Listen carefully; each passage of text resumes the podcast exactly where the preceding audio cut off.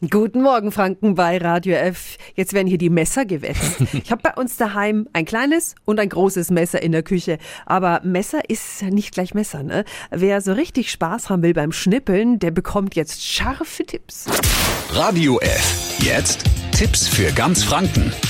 Hier ist unser Wiki Peter. Paolo Chesi ist Messerschmidt in Nürnberg. Guten Morgen. Guten Morgen. Es gibt Menschen, die einen Messerblock mit ganz vielen Messern haben. Wie viele braucht es denn wirklich? Ein Koch, der seine Arbeit beginnt, arbeitet mit zwei Messern. Mit einem großen Kochmesser mit einer 20 Zentimeter Klinge, mit einer breiten Klinge und einem kleinen Spickmesser mit einer 10 Zentimeter Klinge. Was muss ich beim Messerkauf beachten? Ein gutes Küchenmesser hat eine geschmiedete Klinge, das heißt die Klinge ist äh, von vorne bis hinten durchgehend im Griff und äh, ist im Gesenk geschmiedet, das heißt aus vollem Material geschmiedet. Das Messer bleibt lange scharf und er kann es vor allem auch selber gut abziehen mit einem Wettstab oder mit einem Stein. Bleibt noch die Frage, wie viel muss ein gutes Messer kosten? Für ein gutes Kochmesser muss man schon so zwischen, äh, sag ich mal, zwischen 80 und 100 Euro ausgeben. Vielen Dank an den Nürnberger Messerschmied Paolo Chesi. Diese Infos finden Sie auch nochmal online auf radiof.de. Tipps für ganz Franken von unserem Wiki Peter.